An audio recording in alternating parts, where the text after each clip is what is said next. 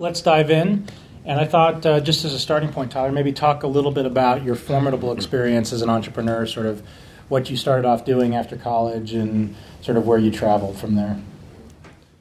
All right. Uh, well, Brad, you you give me hope about um, doing a remake of The Matrix now that I've got a gillion gigabits per second here behind me. Um, I started out, I guess, when I was a, a, kid in entrepreneurial role, and transitioned later on to role in finance, and that was selling baseball cards enough to enough to uh, have a mail order company. And uh, I started when I was twelve, and and I had a boatload that I sold when I was fourteen and didn't know about taxes, so I got a visit from my dad about how to pay taxes. Um, but it helped pay for uh, college at, at, at Georgetown, which was good. So but uh, so that was kind of the beginning of the entrepreneurial days, and then I, I cut my teeth in finance uh, by sleeping under uh, the desk in a cot, literally in the early '90s, working 100-hour work weeks at Alex Brown uh, in investment banking in Baltimore. Um, learned that point at uh, when I was when I was there. Uh, we had it was the early days of the technology um, bubble. Actually, was just started and I was an analyst on uh, uh, Boston uh, Chicken, which is later became Boston Market as financial analyst. And they threw all my numbers out the doors as they went in and, and built a book over 30x in subscription when they went public. Nets, the importance of that is that Netscape came out in their IPO about three weeks later. And so some pundits kind of say that whole technology um, overvaluation at that time period was due to Boston Chicken. So got that going for me. Um, like I said, they threw out all the valuations out the window. So uh, from there, when I was in, in business school in Boston, I started two companies. Uh, one was a retail company. Uh, it was educational software, toys, books, games, those kind of things uh, with Simon Property Mall. Way too much work for the return. It was profitable, so we sold it. But more importantly, I started a technology company. Um, we got a group of business school friends together for a class project it's called Chemdex, um, and it was the first business-to-business marketplace out there. Um, it's supply chain managed, basically, where all buyers and sellers in one industry could come together and um, and conduct e-commerce in one platform, auction, RFP, catalog, that kind of stuff. Really, really fun stuff. I can tell. Um, and we started in specialty chemicals, which makes it even more fun. But after but I had my Alex Brown bonus money, and there was another kid from Nebraska I grew up with, and I said Nebraska. I knew I wasn't going to say that in this auditorium.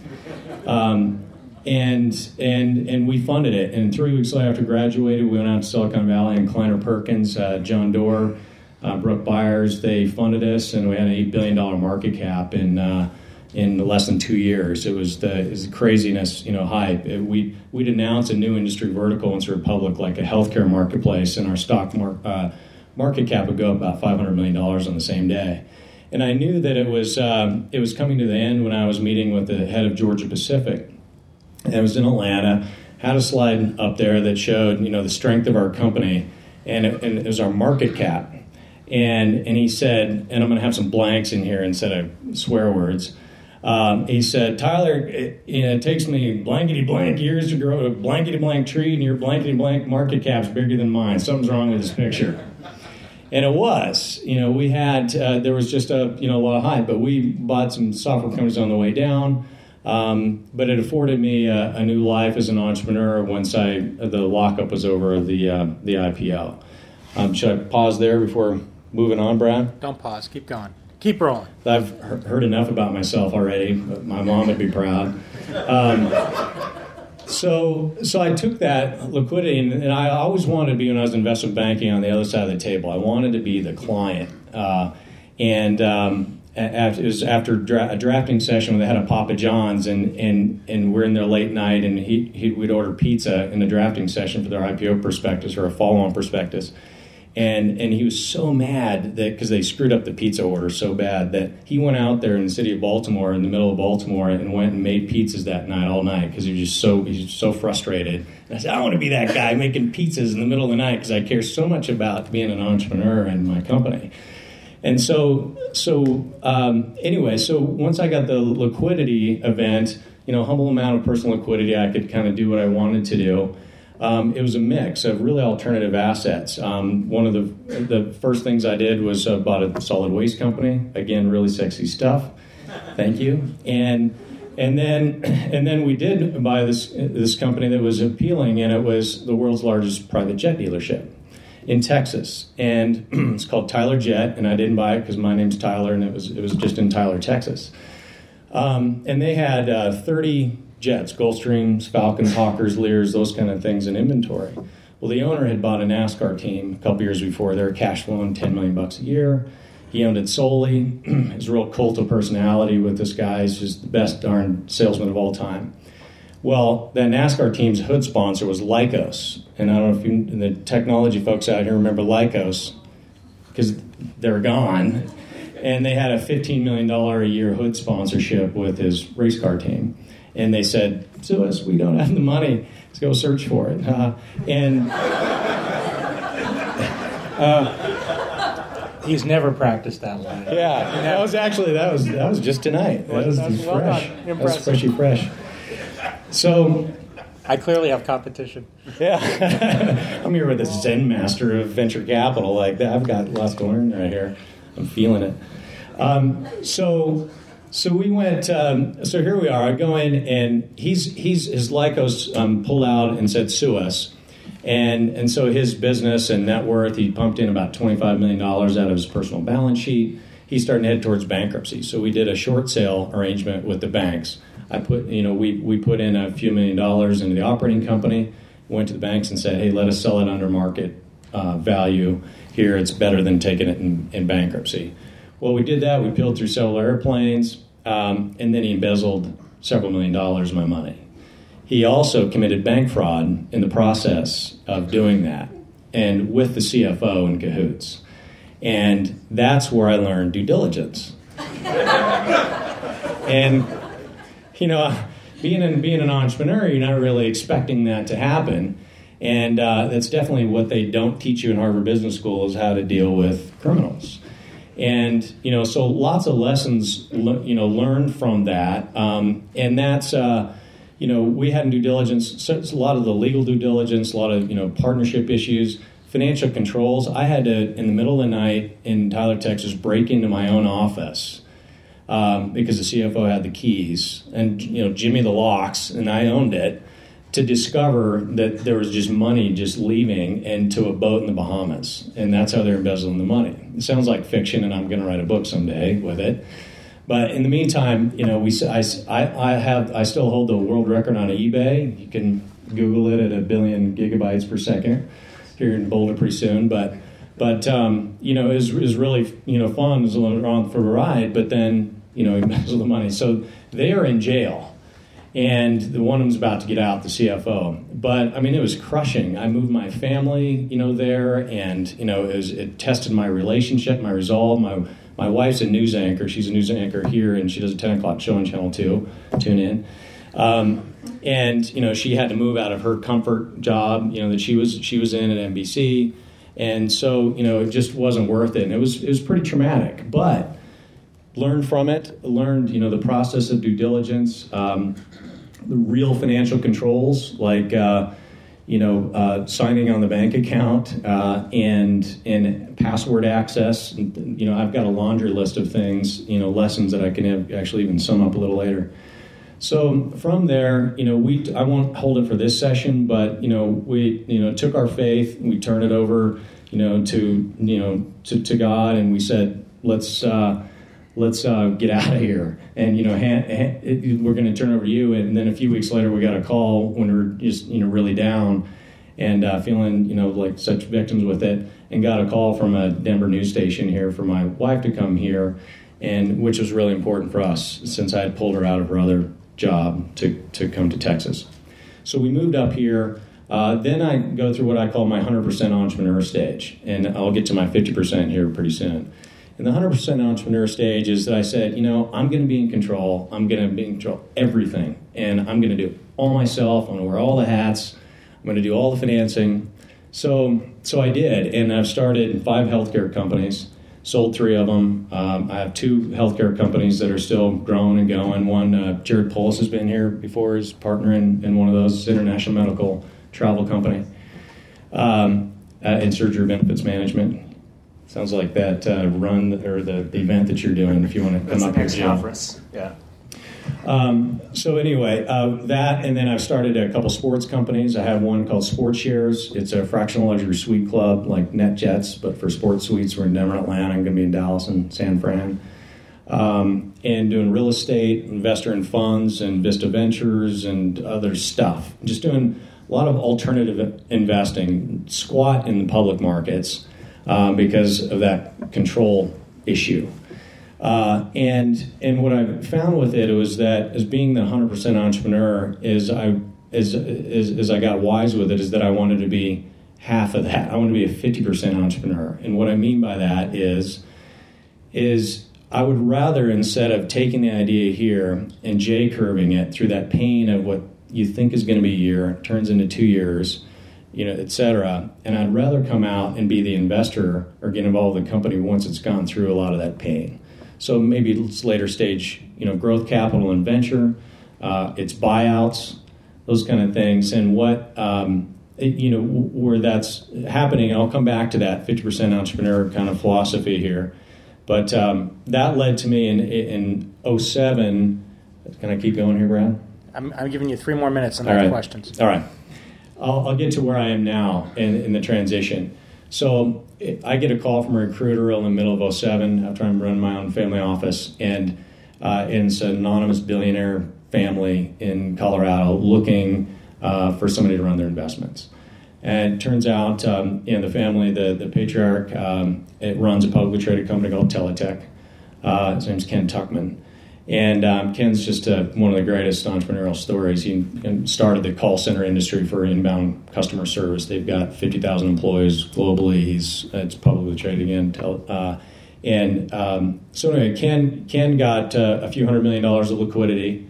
You know, at the time with great foresight in early 07, he said, "I want to get closer to the decision making um, uh, versus you know some fund investing and things like that uh, for exposure to his risk." So uh, so he hired a team, and I said, "Hey, I'll put my small dollars next to your big dollars, Ken, and let's let's go and be opportunistic." And that's and that's where we are today with Nantucket Capital's a little over a billion under management, and we're opportunistic, and we mostly do private equity buyouts.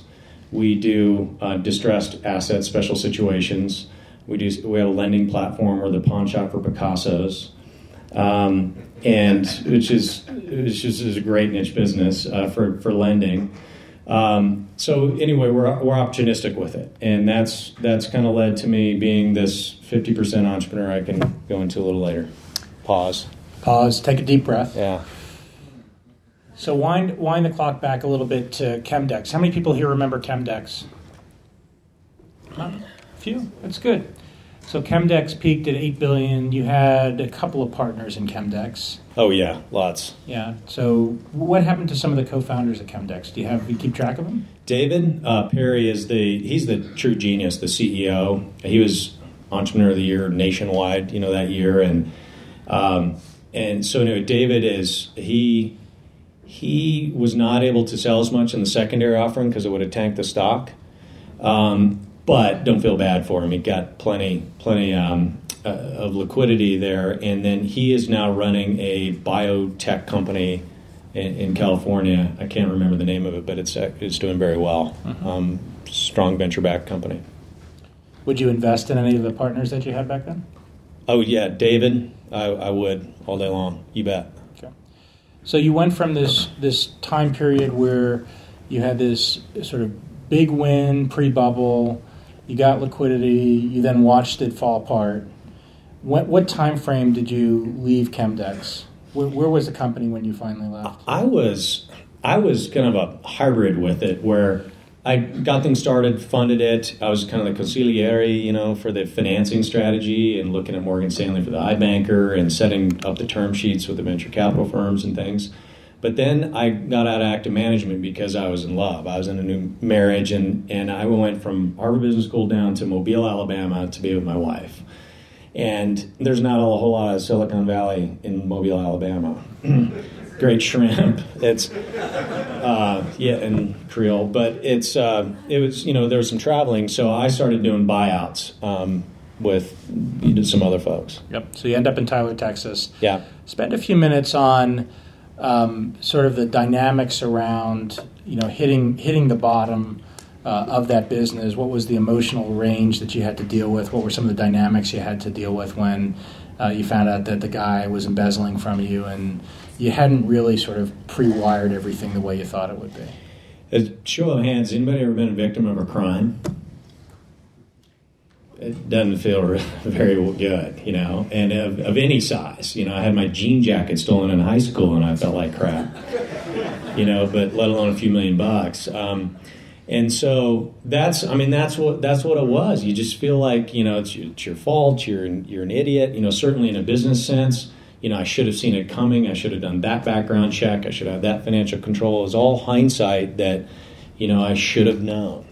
Um, and you know, to boot, I had you know it was such a you know great deal that I had put some of my dad's money into it, and he was heading towards retirement, which was hands down, you know, and his was you know several x factor less than what I had in it, but that's the money that meant the most to me. Um, when when you found out what was going on with this guy. How did you deal with him sort of through that moment? Because I think one of the entrepreneurial lessons, and for those of you that have been here before, you heard some stories of ups and downs of other relationships, and especially when there was a trust side on the front end of it that got broken somehow. Did you confront him? Did you deal with him? Did you turn it over to the, you know to to the law? Did you ignore him? Did you jump up and down with glee when he got sent to jail? What was the uh, what was your engagement with that? Um, so, so one lesson in there is the CEO and CFO were in cahoots, and that's a tough chain to break uh, from financial controls. And so, I, I and, it, and, it, was this cult of personality. There's only like 25 people in the in the company, and he had his sister in bookkeeping, and I mean, it was just a, a mess from financial controls. Uh, so I was on I was on my own. You know, everybody else had grown up in Tyler, Texas. You know, and and I was in there. So I was on my own. I didn't have. It was hard for me to confront them. So I confronted it through data. Like I, I gathered evidence, and that's when I had to literally break into my own office to go gather evidence with it. And it was one call to the FBI, and the, and that's all. That's all I had to do. I didn't have to testify. Nothing. It was. Um, you know that because actually they went down because of the bank fraud. Yep. So you moved you moved to Denver. Did you know anybody when you moved to Denver? Um, just a couple people. Uh, how did how, with, how did how did you break into the Denver the Denver scene as an entrepreneur that was coming from Tyler, Texas? Um, I have always placed a great emphasis on uh, the power of network of the network and and it's you know for me in business it was you know who I knew first and then I had to back it up with what I knew. Even you know Chemdex was because I knew a smart guy like David Perry who could put that business plan really together. Um, and so, um, so, so I uh, started off and, and, got involved in you know some some alumni networks, those kind of things. But then, what really rocketed for me from an entrepreneur perspective is in two organizations, um, a group called EO or Entrepreneurs Organization. Uh, let's see, I've got a couple of friends who are involved in that up up here um, and in a group called YPO, or Young Presidents Organization. Um, and those have just been an, absolutely incredible for my personal development because you, you get together and not only talk about, I know you've got some background with EO, right? Mm-hmm. Did you start the chapter here? Mm-hmm. Naturally. Under Zen underachiever. Um, it's a good chapter too, isn't yeah, it? it's a great chapter. So anyway, it's it's really focused on not only business development but personal and family growth and those kind of things. Real confidential environment. So when did you move to Denver? I don't remember the dates. Oh, 2002. 2002. So October. you met you met Ken in 2007. Yeah. So between 2002 and 2007, you went through a, a range where you were 100% entrepreneur to 50% entrepreneur. And what was the sort of? I think a lot of people here understand and have heard the 100% entrepreneur story.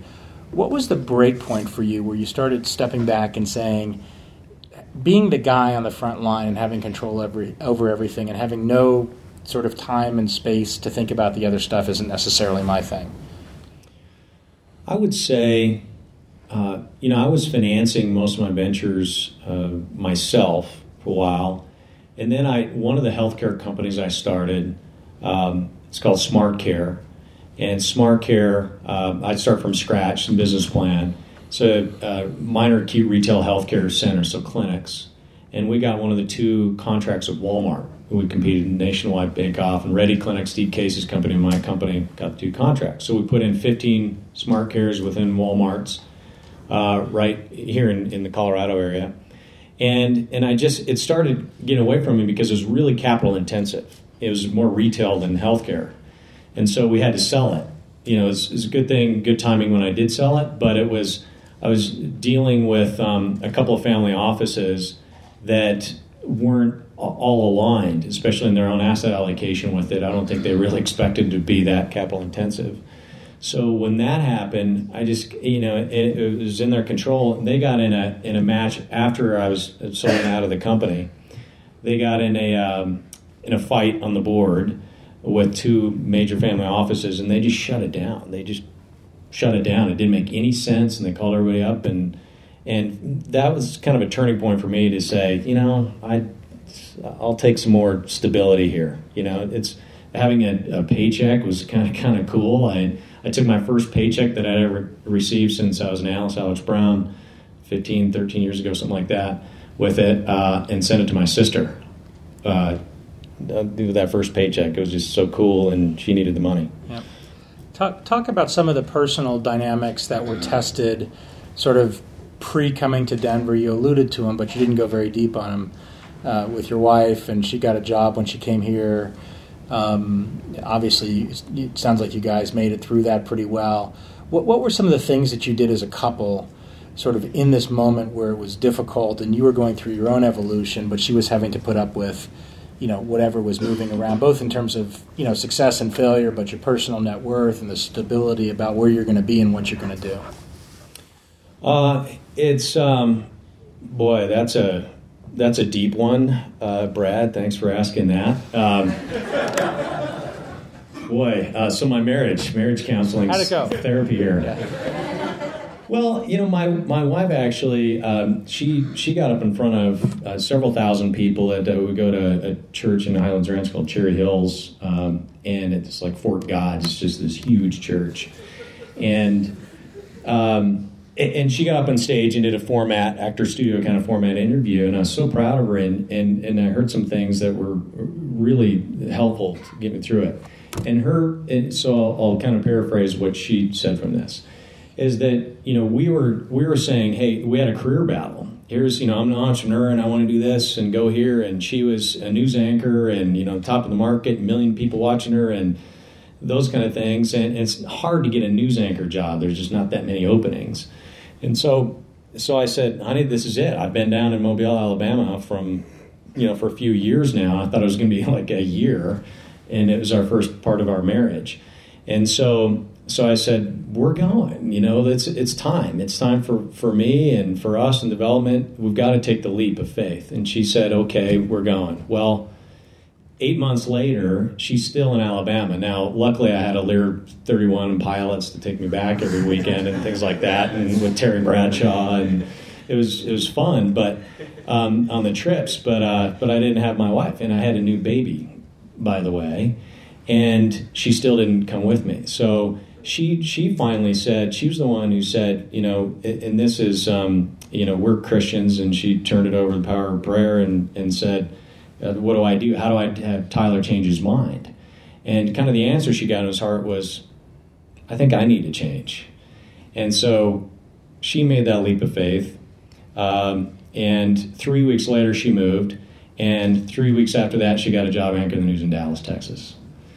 Uh, so, you know, he provided, you know, in that sense. And so then it was okay. But I mean, we were we were on the brink, you know, for those eight months. And then after everything happened on the on the backside of it, it was again it was like okay, what do we do? And then she got a she got an offer, and we we we took it. We moved our family. We got a house. Everything in a three week time period. So. So you got any therapy for that? Anybody got anything to share? Any stories? You guys like you got stories. Yeah. Yeah. I want to take you back to the team experience. So you have a terrific experience with um, Chemdex, right? And that team formation goes as good as possible. And then with Tyler Jets, it's about as uh, unhappy experience as possible. And I'm wondering, as you pick entrepreneurs now, um, do you test them in a different way that's informed by that? What should you have looked at differently, or what do you think you did right on the front end? What should be, have been analyzed at the Jets, and how does that inform how you pick teams today? Well, one of the things is that the companies that we're really looking at now are we're, we're doing more buyouts than anything, and then we're looking at you know the assets underneath. So we have just heavy, heavy valuation and due diligence on on assets. Now for the for the people, um, so it's not it's not as as dependent as you know venture stage in, in our due diligence because uh, the assets where they are. Is my point in that. But in terms of the people and the and the teams we do you know i, I still trust but verify it's to maybe burn me again someday but i still like people and and what i tr- really try to do is sounds simple but is to really get to the, know them establish a relationship you know almost in a social sense and hang out with them and, and talk and get those kind of things going and then we just do intense due diligence with background checks and to the level of you know private eyes on you know certain things and um, you know, lots of reference checks, those kind of things. Uh, but I, uh, but then it's you know, structure of the company, organizational design, financial controls.